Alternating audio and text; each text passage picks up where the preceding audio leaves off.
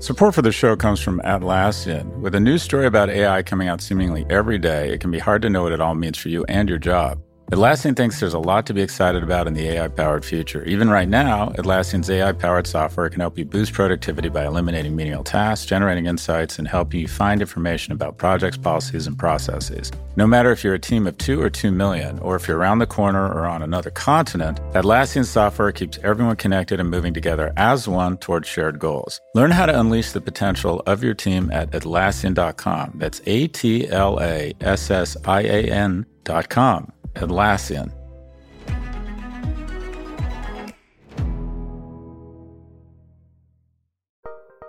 Join Capital Group CEO Mike Gitlin for a new edition of the Capital Ideas Podcast.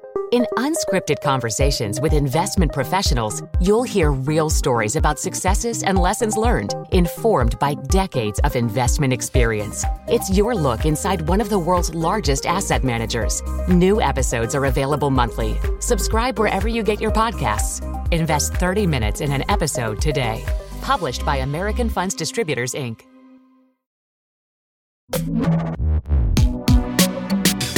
Hi, everyone. This is Pivot from New York Magazine and the Vox Media Podcast Network. I'm Kara Swisher, and it's the start of Scott Free August, my favorite time of year and my favorite holiday.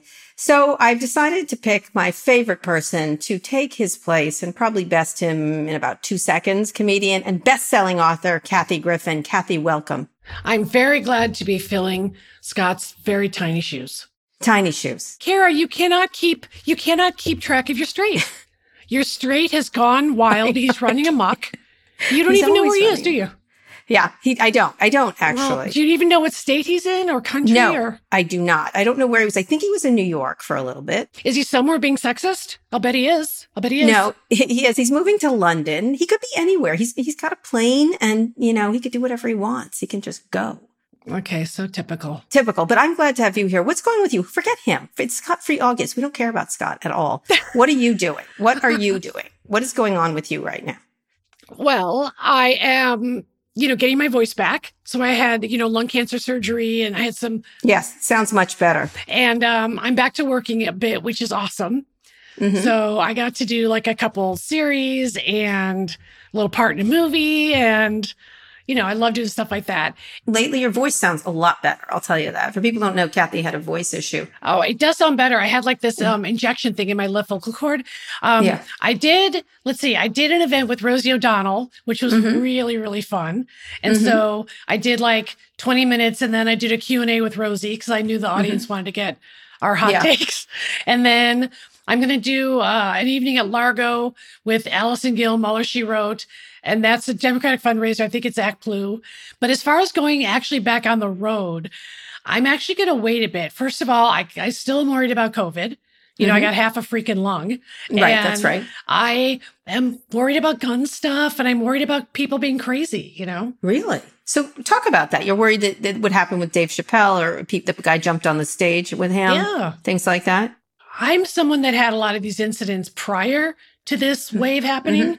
Not bad. Like one time I, I had a guy just almost knock me off the stage because he wanted me to sign his book, but it's Right. still like a very jarring thing when that happens. Yeah, And yeah. so I don't feel comfortable with a lot of places. Like I, I used to play a ton of markets in Florida and Mhm. Jersey. Those are my two most popular states for some reason.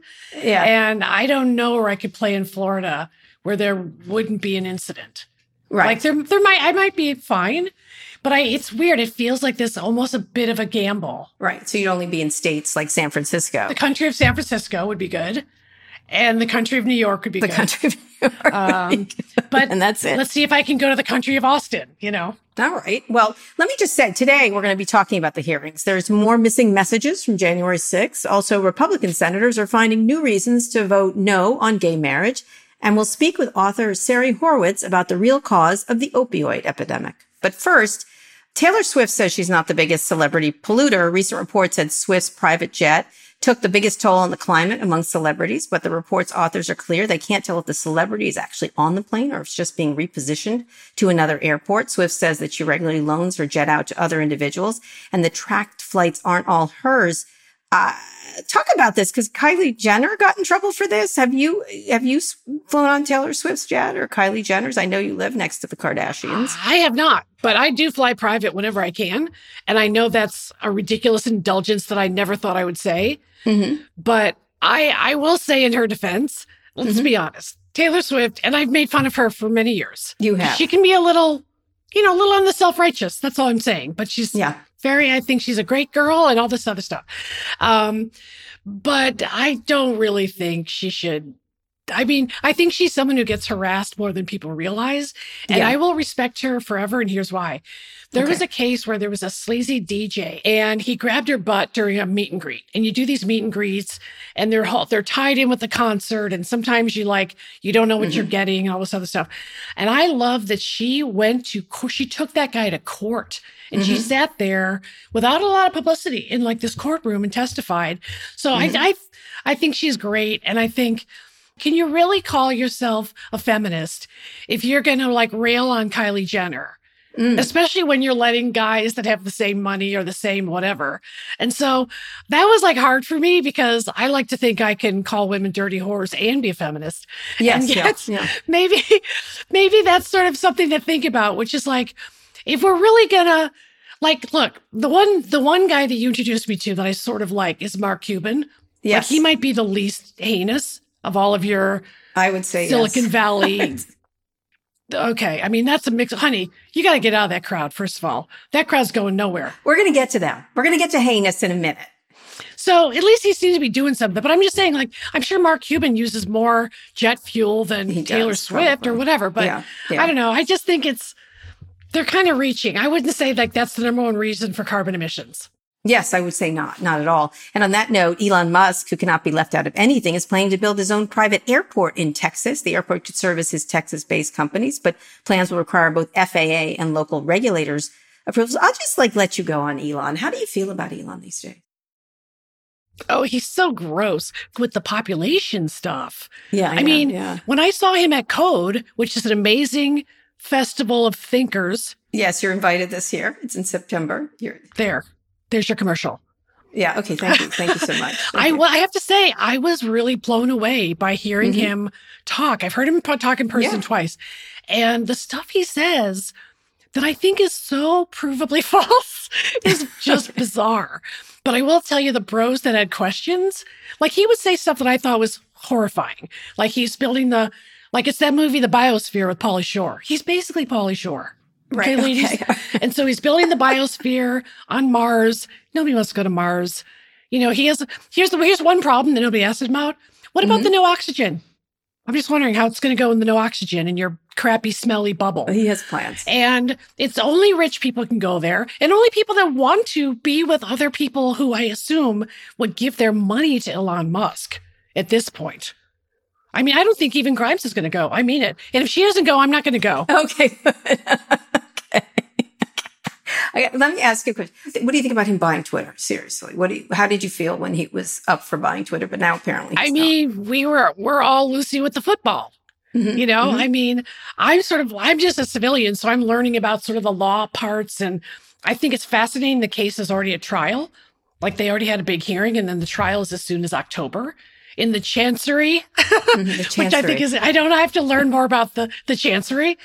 But um I it makes me sad because I know this is so simplistic and silly, but mm-hmm. I'm one of those dumb Americans that walks around going, "Man, the stuff he could do." Right. And the stuff he could do by the way even as an immigrant. Mm-hmm. But like when you're mm-hmm. rolling, once you start rolling with Kanye and Joe Rogan, it's right. like I don't know if you can like even really talk to those guys anymore. Like I was talking to Judd Apatow and I said, cause I haven't seen Joe and Joe Rogan in years. And I said to Judd, I go, if I ran into Joe, I haven't seen him in probably 15 years. I, I could probably like have a conversation. You were on a show, correct? You were on a show together. No, no, that was a girl named Vicki Lewis. He was on a show called News Radio. Oh, News Radio. Okay. When I was on Suddenly Susan. Right, that's right. Okay. And I knew him because I knew that show so well. I was friends with Phil Hartman and Andy Dick and mm-hmm. David Foley and stuff. And so there was some sort of like cross pollination. It's kind of the Roganization of America that I now am more worried about than Trumpism. Really? And so that's one of the things that when I think about someone like Elon Musk, mm-hmm. I, I, I'm blown away that he doesn't consider himself a fascist when he says like blindly fascistic things. Right. And I, you know, it's just one of those sad things because I think of growing up and all these um, immigrants who came here and made our country mm-hmm. better. And then we gave them awards. And I feel like that whole thing, and that's why I brought up Cuban, for him to be doing the prescription drug thing is what billionaires should do. All right. What would you have Elon do? If you had Elon money, what would you do? Oh my gosh. I mean, you have to, I'm sorry, but tech stuff, you have to start with environment. And I know nothing about that, but I would think it's, you know, the guy that sort of monetized the electric car in a way that had never mm-hmm. been done. Mm-hmm. After that was an industry that was put out by the auto industry so famously 25, 30 years ago. Mm-hmm. He could have made such a bigger footprint with that. Mm-hmm. And I'm, I, it's a shame that Teslas are considered like a libtard elite electric car. Mm-hmm. And, you know, he could have made all that stuff like more affordable and still right. been a gazillionaire. I guess the right. part that frustrates you is like all the things he could do, like a prescription drug initiative, mm-hmm. like Cuban's like doing. Mark's doing, yeah. And it mm-hmm. would barely even make a dent. Right. You look at all right. the stuff Oprah did all those years. I mean, mm-hmm. just year after year after year, it's kind of a big part of like being able to stomach these people that have billions of dollars. Let me just say one man using his celebrity for good, Jon Stewart, laid into Republican senators who voted against the veterans health care bill. Here's what he said. I'm used to the hypocrisy. Christina Keene will tell you from VFW. They, she sat in an office with Mitch McConnell and a war veteran from Kentucky, and he looked that man in the eyes and he said, We'll get it done. And he lied to him. Because Mitch McConnell yesterday flipped. So, what do you think about Jon Stewart on the warpath? That video he did with uh, against uh, Ted Cruz was brilliant. The PACT Act would fund health care for vets exposed to toxins in burn pits. Uh, what do you think about what he's doing? I think it is so fantastic. And it is such a shame that more more folks don't do it because the thing that Jon has going for him that I admire, I'm jealous of, mm-hmm. is Jon also has an amazing infrastructure. So when Jon wants to go to Capitol Hill, he's got his years of working with these guys. He's got team from, you know, his television show for years and he he's so good at making things happen. But what's key is that then he turns out to be such an excellent ambassador. He's mm-hmm. gotten so good at this stuff. Everything mm-hmm. from the humor of the famous picture where he sees Mitch McConnell and he's kind of laughing because he looks like a turtle, to mm-hmm. sitting down and just giving it to the House and Senate as they mm-hmm. should have to take it because it's very frustrating as a Democrat to hear the Republicans get away with keep acting like they care about veterans. I'm someone who actually walked the walk, I like to say. Mm-hmm. I performed in Afghanistan and in you did. Uh, Iraq. And, you know, it's it's amazing to think you can look out at these men and women who are they're like kids, Kara. Like mm-hmm. you go over mm-hmm. there and you're like, oh my God, everybody's 18. Like right. they're like kids. Right. Right. And you go, how how would you ever keep this out of a bill? Right. And it just gets so nuts. And that's the part I don't know how we get out of because I'm 61, but I came from a time where I actually don't remember necessarily even knowing like what religion the president was. Mm-hmm. Like, mm-hmm. I don't mm-hmm. remember really. I mean, I knew party, but it wasn't nearly like this. So I think Jon's a really important voice, honestly. Should he run for president? There was a run for office. No. Uh, no. No. no, no. He's he's good at this. He's a he's an incredibly effective communicator. But mm-hmm. you know, I think that we, although he has certainly has really no more legit experience than many legislators for sure. Like I'm mm-hmm. not kidding. But right. I just so think we not? should go back to the business of being with actual politicians because I mm-hmm. think a politician is a worthy endeavor. And you know, my dad was a precinct captain. He did it for free. But like all these levels that were now burning to the ground with school boards and local mayors and especially election officials, all the years that we made fun of all politicians is now that we're seeing, I think, the effect of it. But politics is a worthy living. Nobody gets, you know, uh, rich off it. Well, they do. Some of them do. Mitch McConnell has a lot of money. So do, they all do. They all seem to do, including Nancy Pelosi. They're all pretty wealthy um, doing their jobs. I know. That part's not good. No, no, No, it's not. I'm very much hoping they can stop the stock trading. Yeah, exactly. But speaking of someone who may not have as much money, Alex Jones has filed for bankruptcy. The filing comes as Jones is on trial for defamation. Curiously, documents reveal that Jones's online store raked in more than $160 million in three years as he pushed Sandy Hook conspiracy theories. A judge has ordered the trial to continue to a verdict despite the bankruptcy filing. What do you think about this? I was actually, I've been watching a live feed of the trial. Really? It is shocking because he didn't show up. He said he had some like medical condition, but then he did his like YouTube or whatever shows where he, yeah, he hawks like beet juice. Like I thought that was a joke. Mm-hmm. But these people that are high up in MAGA world, they're hawking beet juice and it's just vitamins and, like fitness stuff. Like you're going to look at Alex Jones for fitness advice. And then he showed up the second day with four bodyguards yeah. And you know, you've got these Sandy Hook families there. Yeah. And then he stormed out of the courtroom the first day he was there. And now his InfoWars like correspondents, big quotes, are testifying. And it's just, it's just heartbreaking. So today we heard from two of the parents, devastating testimony. But I'm always scared. You know, I just feel like these days the court system is being so exposed, you know, for what it is. And I know the parent company for InfoWars has declared, declared bankruptcy, but who knows where he's socking his personal wealth. I feel like these guys always have a way of like socking personal wealth. But this is this is just one of those things where if this doesn't take him down, what what possibly could. Well, it's sort of like Trump, right? In a lot of ways. I mean, I did an interview with Len Pozner, who yeah. was the who was the parent of uh, Noah, who died there, and it was astonishing what he was mm. he, he and his family were going through, including how the online companies you know, allowed all kinds of hoax sites to, to, to proliferate. And the only way they could beat them was through copyright, not because it was wrong or anything else. And they had a very hard time taking down wow. Alex Jones. I harangued them about Alex Jones for a very long time before they t- took it down.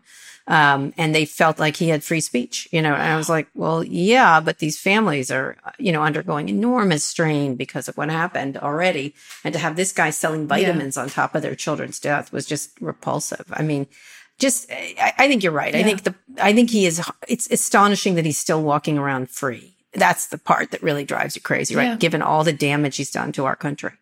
Um, and all the damage he's done everywhere. And yet to come. I mean, these, none of these folks are done. Not Roger no. Stone, not Manafort. Manafort has a book coming out. Yep, Paul Manafort, absolutely. Um, and and Trump himself. How are you feeling about Trump these days? You know that I I did a gig one time at Bedminster. Mm-hmm, um, mm-hmm with Trump for for The Apprentice, and it wow. was it was for a challenge. I wasn't mm-hmm. a contestant, but it was for a challenge. Mm-hmm. And he called me and he gave me fifty grand to come roast him at mm-hmm. Bedminster, which is ironic. He said, like, I want you to roast me. Don't be too yeah. tough on the hair, but I want you to roast me. He kind of forgot about that later on when I took a certain photo. What did you say? What was your roast? Oh, he was fine with it there. But yeah, he, yeah. but later on when he was president, obviously he was like, how dare she? She's yeah. damaging my, my children have to see this picture and stuff. But no, on the, on the apprentice, he was a completely different person. He was just right. like, what I try to tell my friends who I love like my friends that are like, get mad at me because I didn't like, you know, quote, cut his head off sooner. Right. but I'm like, no, no, all those years at NBC Universal, he was just this like big, sweaty, smelly buffoon. Mm-hmm. And everybody knew he was like kind of a has been. Mm-hmm. And everybody knew that he was certainly not this billionaire, much less maybe even multimillionaire. And, you know, uh, that I'd never heard, I never talked politics with him. Mm-hmm. I didn't know the racial stuff with him.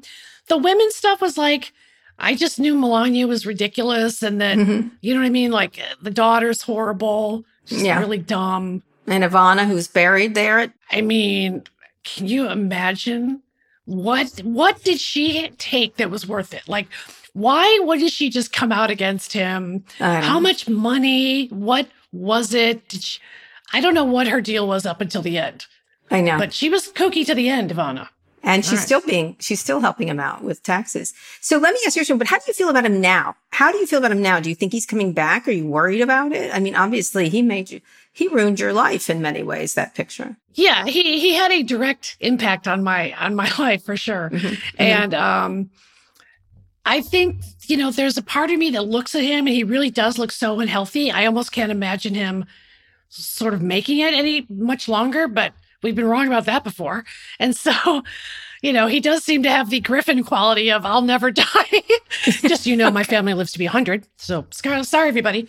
And I also, I also am very curious to see what happens with DeSantis because I can't imagine him actually like being cool with DeSantis running.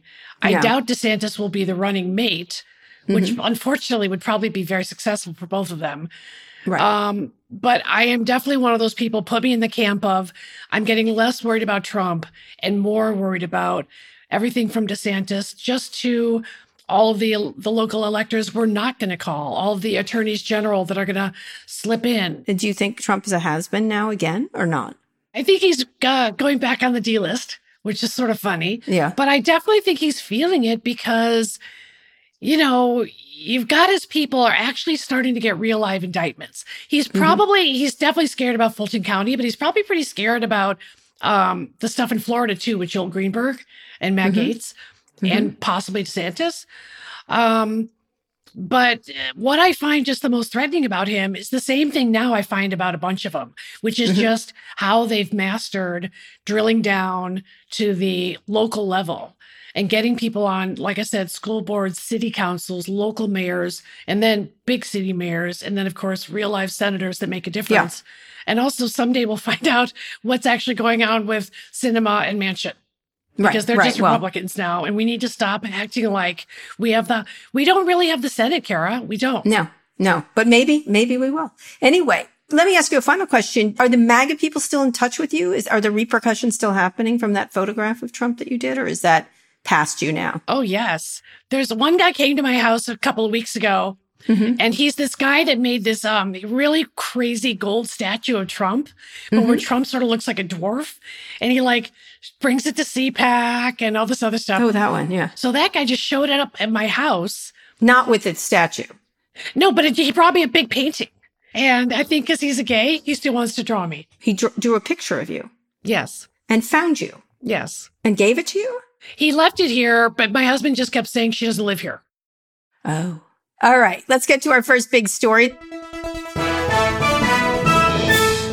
There's a growing mystery around missing texts from January 6th. The Secret Service now blames iMessage for those missing records, in other words, Apple, and says it might stop using that service. The reports say that text messages from two key officials in the Trump government are also missing. The Department of Homeland Security says that it lost the text of acting Secretary Chad Wolf and his acting Deputy Secretary Ken Cuccinelli in the period leading up to January 6th. Interesting. Wolf says he turned over all records to the DHS when he left the job in January. I know you're not a cybersecurity expert and most people think this is ridiculous, but does any of this make sense? And what is your assessment of it? Well, I do. I'm not a cybersecurity expert, but I do have experience with the U.S. Secret Service because mm-hmm. yes, they were do. the ones I know that. that That's why did I asked. the investigation. Yeah, and they worked with the U.S. Attorney's Office. Mm-hmm. So uh, in tandem, and they were considering charging me with conspiracy to assassinate the president of the United States. Yeah. So mm-hmm. they didn't lose any of mine. I don't know what to mm-hmm. tell you. I had to produce everything. Um, yeah. They were not taking any like, oh well, I used Snapchat the wrong way, so now it's yeah. gone forever. I am just once again blown away. I was so scared. Like I wasn't yeah. gonna screw up this investigation and say like, oh, I lost some texts, wink. So this yeah. is just a shocker. This is one time I wish I was a cybersecurity expert. Right, right. Well, I'm a little bit of one. I've talked to a lot, and I have to say they all think this is ridiculous. They think it's kind of astonishing. But the, can they really not find them? I think they can. I think they. I think they did something to them. Kara, Kara, you have to call the government. I, I, we have written about it. I've helped people write about it. Okay, but what are you a good enough hacker to find them? Uh, I am not, but I know hackers that are good enough to find them, and that's my assumption is that they'll be, they'll be, they'll, someone will find them. I'm sure other governments have them. I mean, I just, it feels as if it's, it's all bullshit. Drop a dime, bitch. I will. Your country needs you. I've tried. I'm helping out all the reporters who are doing this. Um, I will, I will drop a dime, bitch. Okay.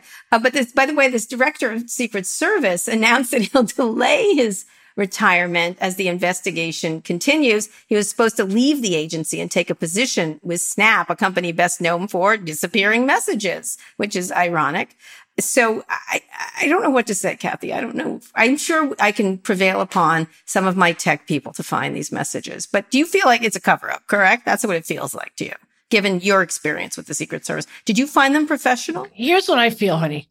I feel you should get out the Rolodex and let's start mm-hmm. making calls live on the air and let's call because you probably know some of those hackers that are in prison.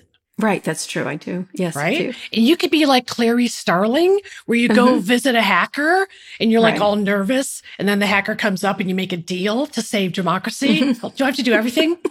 I hear you. Speaking of secret conversations, Congressman Matt Gaetz told Roger Stone, your other friend, that he could expect a pardon. New footage reveals the two spoke as Stone was awaiting trial on charges of obstructing a congressional investigation. Stone was convicted and later pardoned by then President Trump uh, Matt Gaetz. I mean, he, and of course they were caught on a hot mic that Roger Stone was, was taping. So talk to me about those two.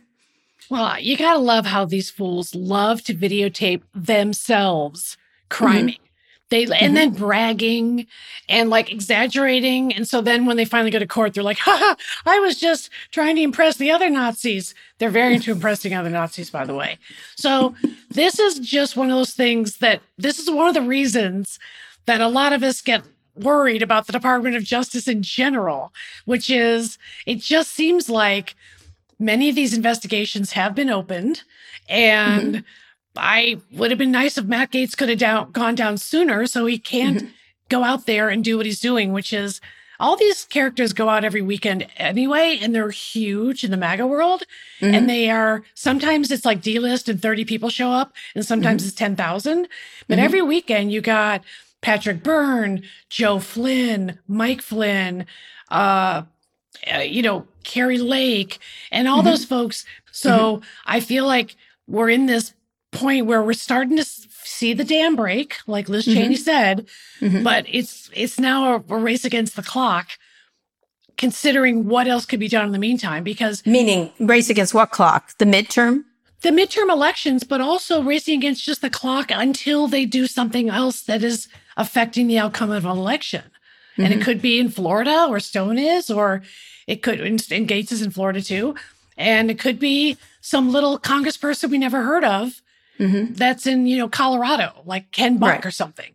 Right, so right. there's so many that are like signed on to this kind of corruption. I'm just one of those Dems that is fearing we're like never gonna get ahead of like preventing the next voter fraud. Yeah, they're they're relentless. One of the things I say to people is this group is relentless. And that's a really that's a difficult thing to fight when when you're not as relentless as the group you're fighting. Although Gaetz tried to shame a teen abortion activist, she turned around and raised more than a million dollars for abortion charities. So that was good. There's ways to get yourself going, correct? Oh yeah, she's fantastic. And also she's such a great example, kind of like Jon Stewart of like, mm-hmm. hey, this is this is something that can be done. Like what I right. love about Julianna is she loves inspiring other young people and young Democrats in Texas. And I love that she keeps saying like, we really are a purple state. We're just gerrymandered. Help us. And sometimes it's just that simple messaging that people finally get because they are mm-hmm. masters of the projection style of messaging and trying to convince Dems that they're all, you know, pedophiles and they're keeping mm-hmm. that whole pizza parlor lizard people yeah. thing going more groomer, than you would think. Groomer. We're all groomers. We're all groomers. I don't know if you yes, know that. Yes. Yes. I get a lot of groomer uh, texts and things like that. All right, Kathy, we're going to go on a quick break. When we come back, Kyrsten Sinema is AWOL on the Inflation Reduction Act, and we'll speak with friend of Pivot, Sari Horwitz, uh, about the real causes of the opioid epidemic. Vox Creative this is advertiser content from Atlassian.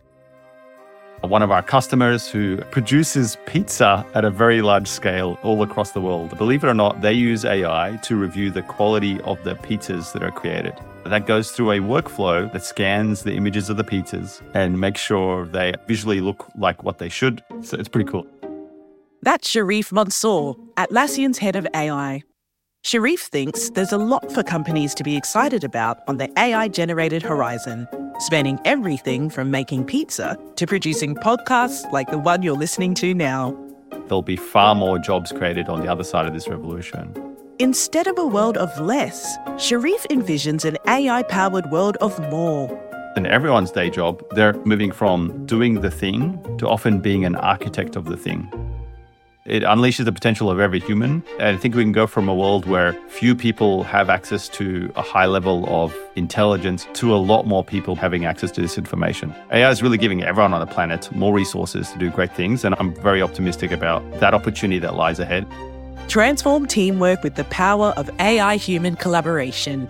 Start using Atlassian Intelligence for your Atlassian products like Jira and Confluence now.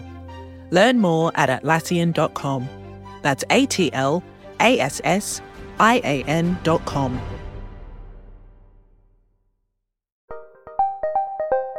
Did you know the Capital Ideas podcast now has a new monthly edition hosted by Capital Group CEO Mike Gitlin?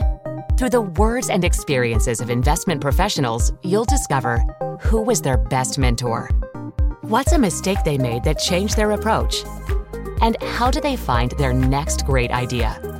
Subscribe wherever you get your podcasts. Published by American Funds Distributors, Inc.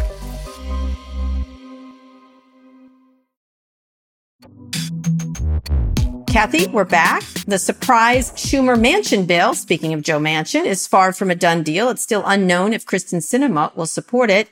So what's the deal with her? You were just saying who, who, she's a Republican. She could sink the bill. She could not sink the bill. What, what, where do we think we are?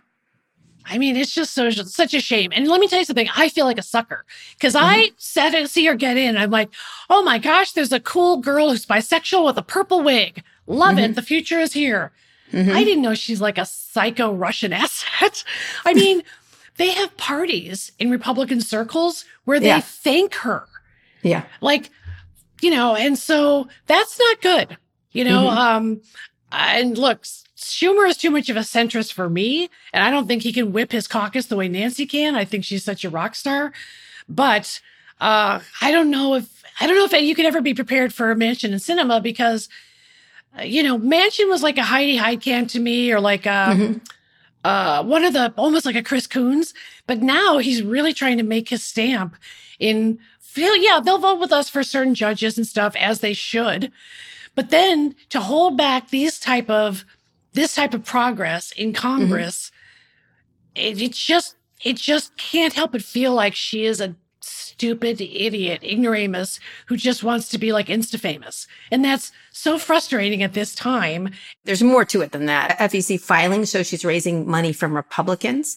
She's someone who is not what you think she was, as you talked about, but she also uh, likes to pretend she's a maverick, correct? That's, I think, that that's the way she acts, correct? Like yes. she's a maverick and she'll, and same thing with Manchin is I don't think about anything else. I try to work with everybody. Manchin said the same thing about whether he was going to support Biden, even, um, if Biden ran again. And so I think they like to consider themselves neither Republican nor Democrat, even though they ran as Democrats. Right. Well, then they can be Jim Jeffords and they can be an independent or they right. can even be that. Remember that idiot Scott Brown? Oh yeah. God, Kara, I sat next to him at dinner one time. What an idiot. Like, what seriously, this guy's seriously stupid. And he was supposed to be the swing vote for all these votes. And all yeah. he did was talk about how much he loved being a senator because he had uh-huh. this sweet basement apartment and a uh-huh. big screen. And the old mm-hmm. ball and chain couldn't bother him. He could just watch games with the other senators. That's why he became a senator. Okay. So Sinema is like she just wants money to buy more kooky classes. You know, I she's just awful. And she's it's so bad as a chick. I'm like, oh, you're screwing up for the rest of us. And then Manchin, he's got the daughter, he's got the conflict of interest with big oil. Yeah. And look, that's what the McConnells do. So I wish we could do what they do. And I wish we could turn on them so much where we get them kicked out. But yeah. we also have to have those amazing candidates ready. So we need Jamie Harrison to get on it. And I also yeah. think everybody should should uh, campaign as hard as Beto. You think he will win this time? Most people don't. He's amazing. He's an amazing campaigner. I know, but most people think Greg Abbott is doing rather well. Same thing in, in, in Georgia against Stacey Abrams. Kemp is doing, Brian Kemp is doing really well. Was doing, not, not in Florida with Dr. Oz, of course. Please feel free to make a comment about Dr. Oz. Oh, okay. Well, first of all, it's Pennsylvania, but I was on the Dr. Oz show one time and I what? just thought it was funny that he was douchey. Yeah. Why? Why were you on it? Oh, it was honey. I was trying to sell a book, and God knows I would have I would have done like a snuff film. Well, you can only do one. That's the thing about snuff films. A little dark for this show. Sorry. Anyway, okay. yeah. So I was on, and he had to think about like he wanted to do a thing about diets, Mm-hmm. And I was like, well, I, you know, when I'm on the road a lot, I kind of mm-hmm. have to almost eat like an athlete. And mm-hmm. then I like made my like pre-show meal. And it was just funny. He did like, he like rolled his eyes the whole time. And you know, the audience kind of takes their cue from like the host. Yeah. But I'm so D-list that the whole time I'm thinking like, I can't screw this up because I don't want to piss off like whoever owns his show, like Sony or King World or all those behemoths. And right. so I just remember it was one of those gigs where I was like smiling and I'm in a tight dress and hair and makeup and high heels and trying to plug my book and my concert yeah. tour. Yeah. And it was just one of those like, I walked out of there like, oh, that didn't sell any tickets. Yeah. But he's also done almost a Sinema level turnabout. Yeah. That once again, like Trump, I just knew him as like this another guy in the syndication world. And that's a right. very foreign world. You have to appeal to everybody and the mm-hmm. flyovers mm-hmm. and mm-hmm. the daytime ladies who are ironing and all that stuff. And mm-hmm. they loved him for a long time because I guess we never knew he was really like this. Like this. Well, it doesn't look like he's going to win, actually. John Fetterman seems to have him beat at this moment in time, at least. Anyway, getting back Good. to the Senate, Republican senators might choose payback over policy when it comes to gay marriage. At least that's the message Susan Collins sent last week. She said the GOP senators might withhold their vote on a bill that would protect gay marriage over anger at a secret deal between Chuck Schumer and Joe Manchin. She's still working to support the bill. Susan Collins, tell me, tell me what you think of this gay marriage bill. Republicans, 71% of Americans support gay marriage, according to a Gallup poll. That's a record high. Uh, they also support abortion rights, but here we are. What do you think about this gay marriage bill going nowhere? Well, first of all, I think Susan Collins is like Kyrsten Sinema's mother. Like, just think of them as like like-minded mothers and daughters or something. She's just turned out to be a nightmare, just because yeah. she and Murkowski lie. Mm-hmm. Just, just be, just be a Republican who's like, oh, I'm anti-choice. You mm-hmm. know, I'll be over there with the guys fist bumping. But that's why I think it's really, honestly important what Jon Stewart did last week, because Susan Collins kind of stood there on the floor and appeared to say, "We're so petty." we're going to hold back this help for the vets or gay marriage. Mm-hmm. It really sounds like she's saying that. And, mm-hmm. you know, I think we have to realize that this is now a party that wants to take away your existing rights. And I, mm-hmm. for one, don't feel like that's sunk in with most Americans yet at all. Mm-hmm. Unfortunately, it's mm-hmm. starting to. But I think that's what we're looking at. And so it's just important. Like, I don't do like rock the vote anymore because I'm like, right. no, I'm not, I'm no longer saying get out and vote vote blue this time. Like mm-hmm. that's kind of the whole message because they mm-hmm. said the type of things, you know, you've got Susan Collins who has the nerve to go on the Sunday shows and say, oh, Trump learned his lesson, or I'm going to give Brett Kavanaugh the benefit of the doubt. And so, or Amy Coney Barrett. Yeah. We know what she's getting. We know they keep having her on Sunday shows. It's a bummer. Yeah. Yeah. What would you say to her if you could interview her? I would say you should resign. And then hopefully mm-hmm. I would have a better candidate for people to vote for from the Democratic Party. Wow. Younger, female. What joke would you make about Susan Collins? I'd probably take a joke that I'm going to credit with my friend Beth Lapidus because I think it's the greatest abortion joke ever written. And I'd go up to Susan and I'd say, Susan, I'm so glad I ran into you. I'm just on my way to get an abortion. I'm not pregnant or anything. I just want to get one while I still can. And then I would, I don't know, I'd probably tape it. Maybe I'd like hold the phone up like they do. anyway, speaking of indignancies, let's bring in our friend of Pivot.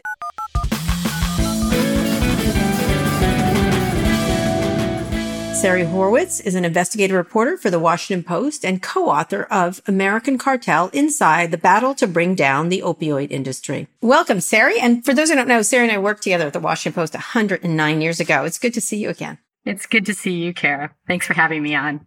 So on this topic though, boy, now I recently interviewed Patrick Radden Keefe about this issue. I got so furious about it and this book made me more furious. So let's, let's talk, but that was mostly about the Sacklers and, and Purdue Pharma. And that's where a lot of the attention has been. So talk a little bit about where the opiate blame goes, the epidemic goes. You say it's more widespread than one family. I'd love to know why. Right. So, Kara, this is the story people don't know about the opioid epidemic. Patrick wrote a great book on Purdue and the Sacklers, mm-hmm. but it's so much bigger than that. So, a lot of companies that we know about mm-hmm. Walmart, Walgreens, CVS, Johnson and Johnson, um, were huge players in the opioid epidemic. And actually, some companies I didn't really know about, like Mallinckrodt from St. Louis. Mm-hmm. And these companies together Uh, after the after Purdue and the Sacklers had really faded, the government went after them, prosecuted them. These companies moved into the market and they really fueled the crisis and manufactured and shipped a hundred billion pain pills, highly addictive pain pills across the country. Mm-hmm. And it was so bad that people in the Drug Enforcement Administration that we mm-hmm. interviewed said these were like drug dealers in business suits. Mm-hmm. They were like the Mexican cartels, but instead of guns, they had lobbyists and lawyers and business suits. So why do they have such a hard time fighting? Because they have these lobbyists or that they're bought and paid for? The, the politicians are bought and paid for? Where's the real weak point in dealing with it? It's the people, the doctors continue to prescribe them. People still want them. Where is the real problem point from your point of view? Washington, believe it or not, Kara, is a huge player in this story. And we tell this through a DEA agent named Joe Rannazzisi. Mm-hmm. So Joe Rannazzisi is a lawyer. He's a pharmacologist. He's a longtime DEA agent for 30 years. And he was in charge of the unit that regulated and policed the drug industry. Mm-hmm. And he figured out early on that this went beyond the doctors. This went beyond the pharmacies. This mm-hmm. went to the companies, the manufacturers and the distributors who knew where every pill was going in America and mm-hmm. kept shipping, even though we were at the height of the opiate epidemic.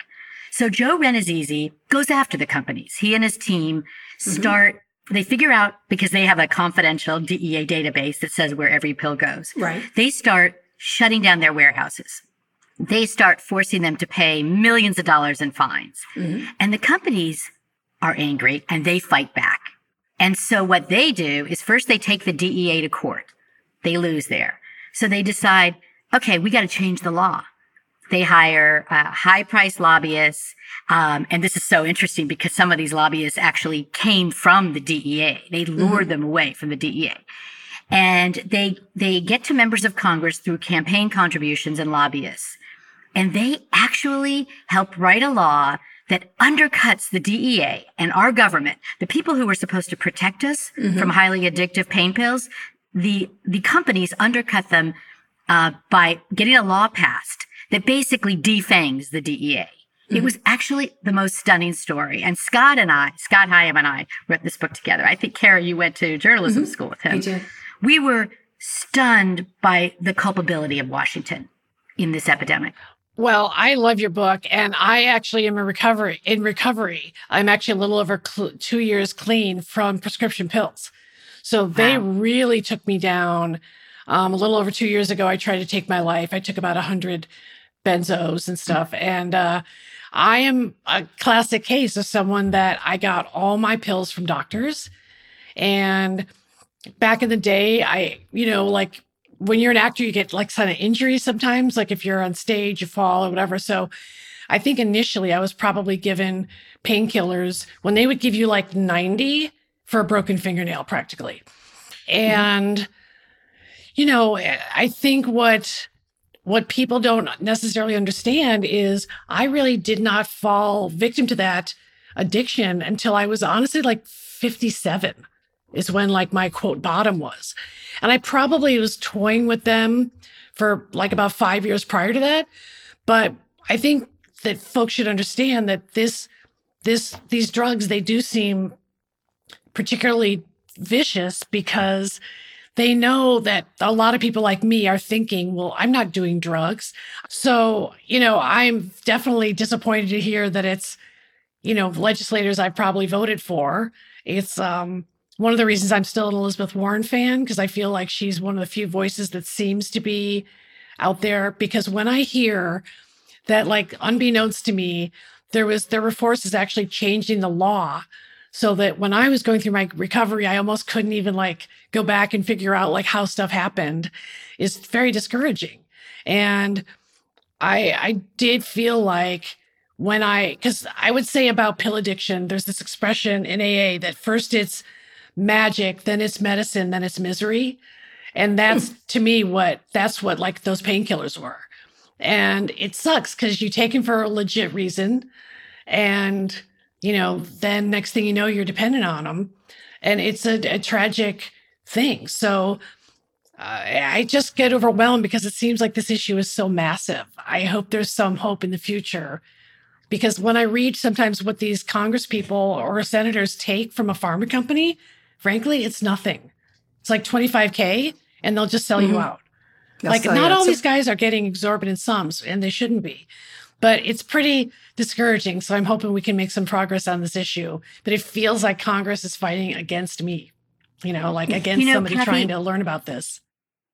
I'm so sorry that you went through this and, and you're right. It's virtually, these pain pills are virtually heroin in a pill. And Scott and I uh, traveled all over the country. We went to the hardest hit areas and we sat with people like you who are going through recovery, people who have lost their loved ones. Some towns we went to in Southern Ohio, West Virginia, New Hampshire, everybody in these towns knew somebody who died from an opioid uh, addiction, who was still struggling, who went through recovery, came out, then gone back on them. I mean, it was such a vicious cycle.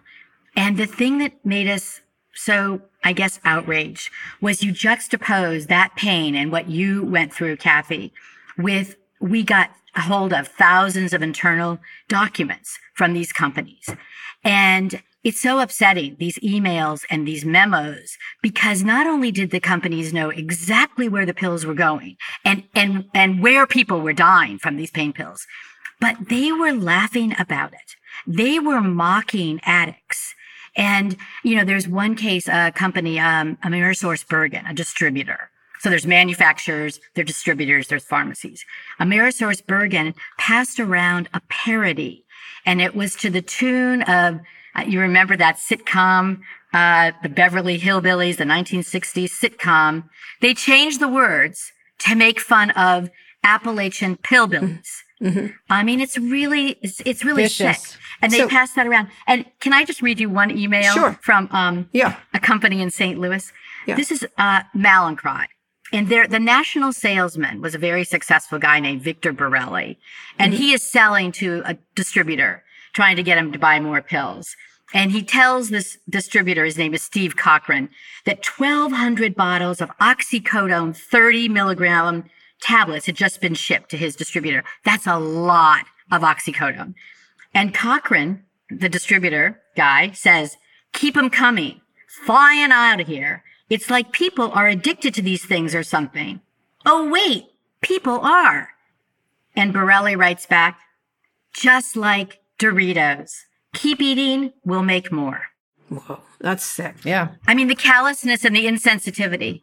So the Sacklers agreed to pay. The Sacklers are sort of the poster people for this kind of thing. A $6 billion settlement, which most people didn't think was a lot. There's been several billion dollar settlements. Uh, they had to give up control of their company. What's, where is the impact? Is it enough? What has to happen to to stop that given that it is like Doritos as all joking aside it becomes like that it comes you know indispensable and you cannot stop taking these things what is the solution from your perspective well Kara that's a really good question so just some context to that so 4000 cities towns counties Indian nations have sued the mm-hmm. companies mm-hmm. Purdue but also all the other ones but there was this massive beyond the Purdue settlement that you mentioned uh, there's a massive $26 billion settlement between mm-hmm. Johnson & Johnson, three of the distributors, and these 4,000 plaintiffs. Mm-hmm. And over 18 years, that 26 billion is supposed to go to prevention, treatment, education, very important for kids. Um, but you know, when we go and talk to the families, uh, all over who are suffering, what they're really angry about, yes, there's money that's being paid. They're angry that no executive of these Fortune 500 companies has gone to jail for mm-hmm. this crime. And they haven't even been prosecuted. No one's no. been prosecuted. No one's gone to jail. It's like the banking. It's like the mortgage crisis. Exactly. So there are like 40,000 people in jail right now on marijuana charges, but no charges have been brought against any executive of these companies. And the families feel like that's what's got to happen to really be an example and to show that, that, that the government is serious about dealing with this crisis. But that will not happen, correct? That that is not in the cards. You know, it's highly unlikely. We write about in our book that uh, the DEA tried to make several criminal cases, mm-hmm. one against McKesson, uh, one against Mallinckrodt, and that in the end, the government settled. They they they fined them, which was kind of like a, a traffic ticket for these companies, frankly. Mm-hmm. Um, and no one was no one was prosecuted. In my profession, if I do business with one company, they can say, after this, you can't go and do this. Uh, for example, well, let me give you a better example. If I'm uh, going to be on American Idol and I'm just an unknown, you know, 17 year old or whatever, I it's my understanding on that show that you then sign something saying if you're a successful singer, whether you win or not, you can only work with like the label with the American Idol, and you can't, I think, go even really out on your own for like three years. Mm-hmm. And I am, I find it so discouraging that DEA uh, agents or whatever then go become lobbyists. And we all know why, because the money's great and all this other stuff. But is there anything we can do to at least have a cushion where somebody can't just go from the DEA to one of these these uh, big pharmaceuticals or company that facilitates all this? Kathy, that is a great question because that is Washington at its worst. And that happened big time during the opioid epidemic. In our book, we have this guy, Lyndon Barber, who worked at the DEA along with Joe Rannazzisi. He was one of the top lawyers. He knew how the DEA worked. He knew the weaknesses. He was lured over to the drug industry for a lot of money. Not only did Lyndon Barber, and this is all about money we're talking about, not only did he work against the DEA moving forward, but he helped write that law I was talking about that was passed by Congress, that was signed by the Obama administration. Unfortunately, no one was paying attention. Yeah. And it completely undercut the DEA. And not only people from the DEA have done this, the Drug Enforcement Administration, people from the Justice Department, former Deputy Attorney General, Attorneys General have gone and worked for the industry and then they lobby.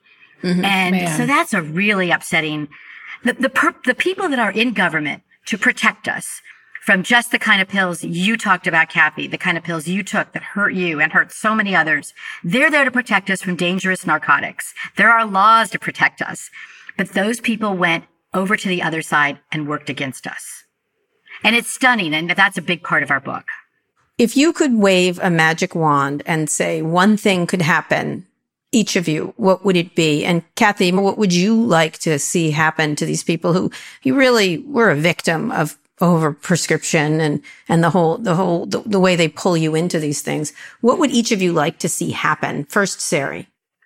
Well, so we're at a different part in history now. I've talked to you a little bit about the history of the story, but the, the problem is this epidemic continues to this day with fentanyl, which, you know, the, the companies started this with prescription pills and it led directly to fentanyl, which is our crisis now. It's pouring over. It's pouring over the border. And just to put that in context, every day 200 people die from fentanyl. That's like a 200, uh, uh, that's like a Boeing 237 jet with 200 people going down every day, every day. And if that happened, if, if a jet went down every day, after about the second or third, I think people would think it's a crisis. What needs to really happen at this moment in history is that people need to educate their kids who are in college and high school not to take a Xanax, not to take um, a pill that looks like oxycodone or, or, and even this is with cocaine too, because if it has fentanyl in it, even the smallest amount, like equal to a couple flecks of salt, it could kill you instantly. And so that's what our country is facing now. Like I said, the company started with prescription pills, but it's now the Mexican cartels learn from our drug companies and they're sending fentanyl over and some of it looks like counterfeit Mallinckrodt oxycodone. And so I think right now that the, the message has to be to save our kids from dying. Wow. I agree. 100. I talk to my kids about this all the time. Kathy, what would you want? Well, the fentanyl thing really scares me because I was like lucky in that I guess I sort of missed that. But I have heard, of, I have a very good friend who was, uh, as I lovingly say, she was a pill girl and she really did accidentally overdose on, on fentanyl because she thought she was taking one of her, like a Xanax or something. So that stuff is more frightening than anybody realizes, whether you're taking it or have a, a loved one who knows someone who's taking stuff like that. Um, I guess what I'd hope to see is the laws simply go back rapidly to being in our favor. But I would like to know who has been good in this area and who has failed us and if there's any way to, and like we're talking about Julianna and Jon Stewart, and it would be nice to be able to publicly pressure um, legislators who are on our side and doing the right thing to be encouraged, and those who are taking money from these companies to be discouraged. And also, they should be forced to learn more about what these drugs do to their own constituents.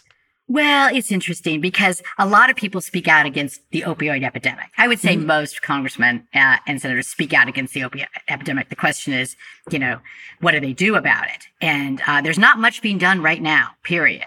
Um, you know, in our book, we really highlight uh, uh Tom Marino, who's not there anymore, but we highlight Tom Marino and Marsha Blackburn, who is there. They were the sponsors of that bill that undercut the DEA. And it's so ironic, Kara and Kathy, because their Pennsylvania and Tennessee were two really hard hit p- places yep. that they were paid a lot of money by the drug industry to support that legislation. This comes as no shock to either of us, I think. In any case, uh, the book is American Cartel Inside the Battle to Bring Down the Opioid Industry. Sari, thank you so much. Thank you for having me on. Okay, Kathy, that was slightly depressing, but thank you for your personal story. I know we talked about it in our long interview, uh, but what a, uh, the system is gamed against people, um, especially when they're troubled or injured or things like that. So it's pretty sad. I know. It's so cruel too. Yeah, it really is. I mean, it's supposed to be the opposite. So exactly. It's supposed to make you feel better. Um, anyway, we'll be back soon for predictions. And Kathy, I hope you have a good one.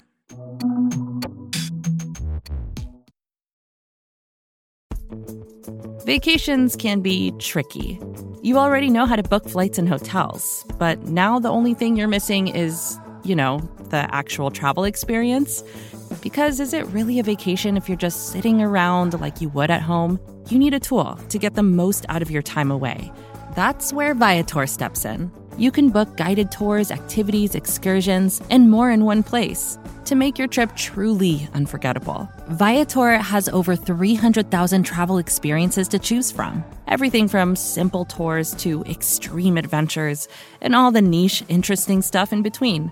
So you can plan something that everyone you're traveling with will enjoy. Real traveler reviews give the inside scoop from people who already been on the experiences you're considering, so you can plan with confidence. Free cancellation helps you plan for the unexpected and 24 7 customer support means you can travel worry free. Download the Viator app now and use code Viator10 for 10% off your first booking in the app. Find travel experiences for you.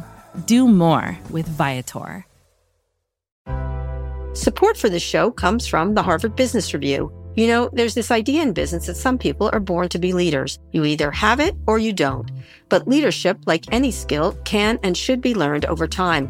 Whether you've climbed to the top of the corporate ladder or are just starting out, you'll find valuable insights at Harvard Business Review. Harvard Business Review is a leading destination for smart management thinking. And on their website, hbr.org, subscriptions are just $10 a month, which gives you unlimited access to the same level of expertise. Things like case studies, newsletters, podcasts, articles written by some of the world's top minds. I use HBR in my research when I do articles or when I'm thinking about what to talk about on Pivot. I find them really interesting. I find them complete. I find them different. And you can find all kinds of industries covered. While much of Harvard Business Review's content is available for free after signing up at their site, subscriptions to unlimited content start at only $10 a month. What a bargain. Go to hbr.org slash subscriptions and enter the promo code PIVOT right now to get 10% off your subscription. Again, save 10% off your HBR subscription. Go to hbr.org slash subscriptions and enter the promo code PIVOT.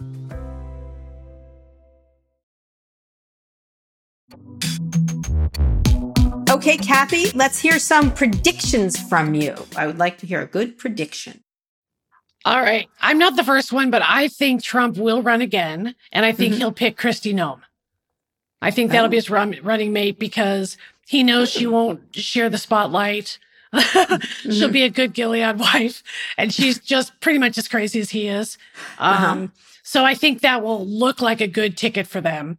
Mm-hmm. Um, and I'm actually looking forward to seeing the other Republicans emerge because I don't see how they think anything is going to be different this time. He's just right. going to tear them apart one right. after another, and he's not going to run unopposed this time. So right. that'll be interesting. Um, and then, all right, you do one now. I think, as I've said many times before, I do think uh, the the Elon Twitter thing will be settled before the uh, for the hearing. I think they'll settle it, and everybody will move on. What do you think the outcome will be? Elon will have to pay. Elon will have to pay. I know he's countersued. He had a certain amount of time. How much? I don't know. He countersued, which is the thing you do, right? I mean, you've been involved in all kinds of lawsuits, as I know you've talked about. Uh, Yeah. But I think he, uh, I think he will settle for several billion dollars and maybe selling all the stock over time, over a time period, and not buying any more stock. Um, and so he stays away from it.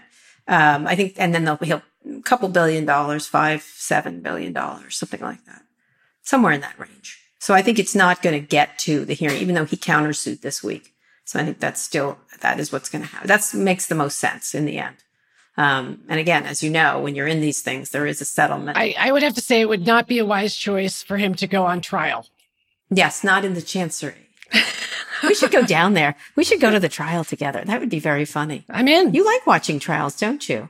I'm a big trial watcher. I love it. You do. Yeah. You do. I watch a, a bunch of the J6 trials. Like there's actually one I got to check on today, a guy named Guy Reffitt. Yeah. He's one of the higher seditious conspiracy cases. Uh-huh. And some of these guys, they want a bench trial because there's a couple of judges like Judge McFadden that are very Trump appointees. And then when they go to a jury trial, they all lose in like three days. Yeah. Yeah. So there's a lot of like, it's definitely fascinating to watch all the moving parts. Let me ask you one last question. What do you think is funny right now? Because not a lot is. What do you think is actually funny? Where where is where are we going to find comedy again? Yeah, it's a really challenging time. Um, I really love that Bo Burnham special inside. And I love when he's saying that one song about like comedy's gonna save the world because people keep saying that, but then they don't really want to laugh the way they used to. Yeah. And I do think that what's funny now is I think it's important that we acknowledge the depth and the craziness of what's happening around us.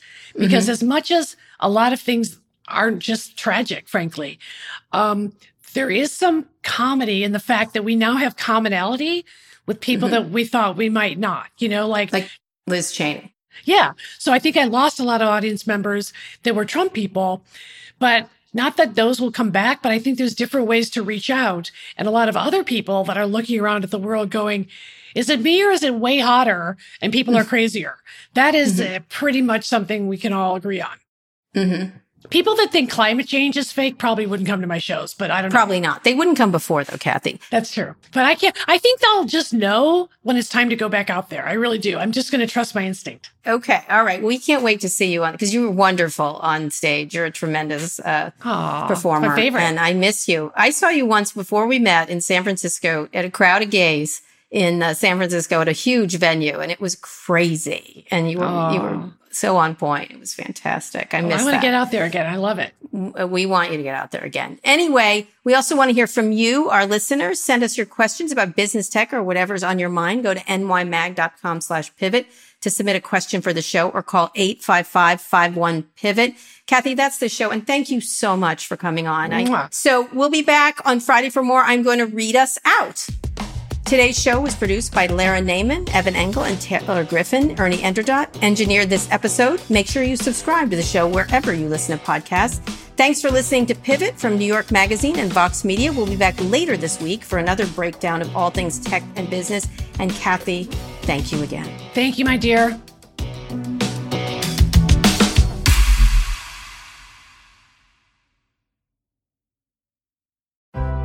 Support for the show comes from Atlassian. Whether you're exploring space, making pizza, or producing a podcast like this one here, chances are your team is marching into the AI generated horizon. Atlassian Intelligence is unleashing a new era of teamwork. You can use Atlassian's AI powered products for everything from brainstorming ideas to finding information to summarizing huge documents, all by using normal, everyday language.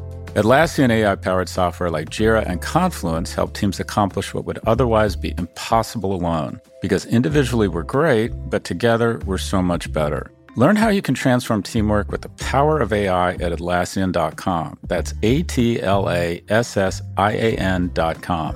Atlassian.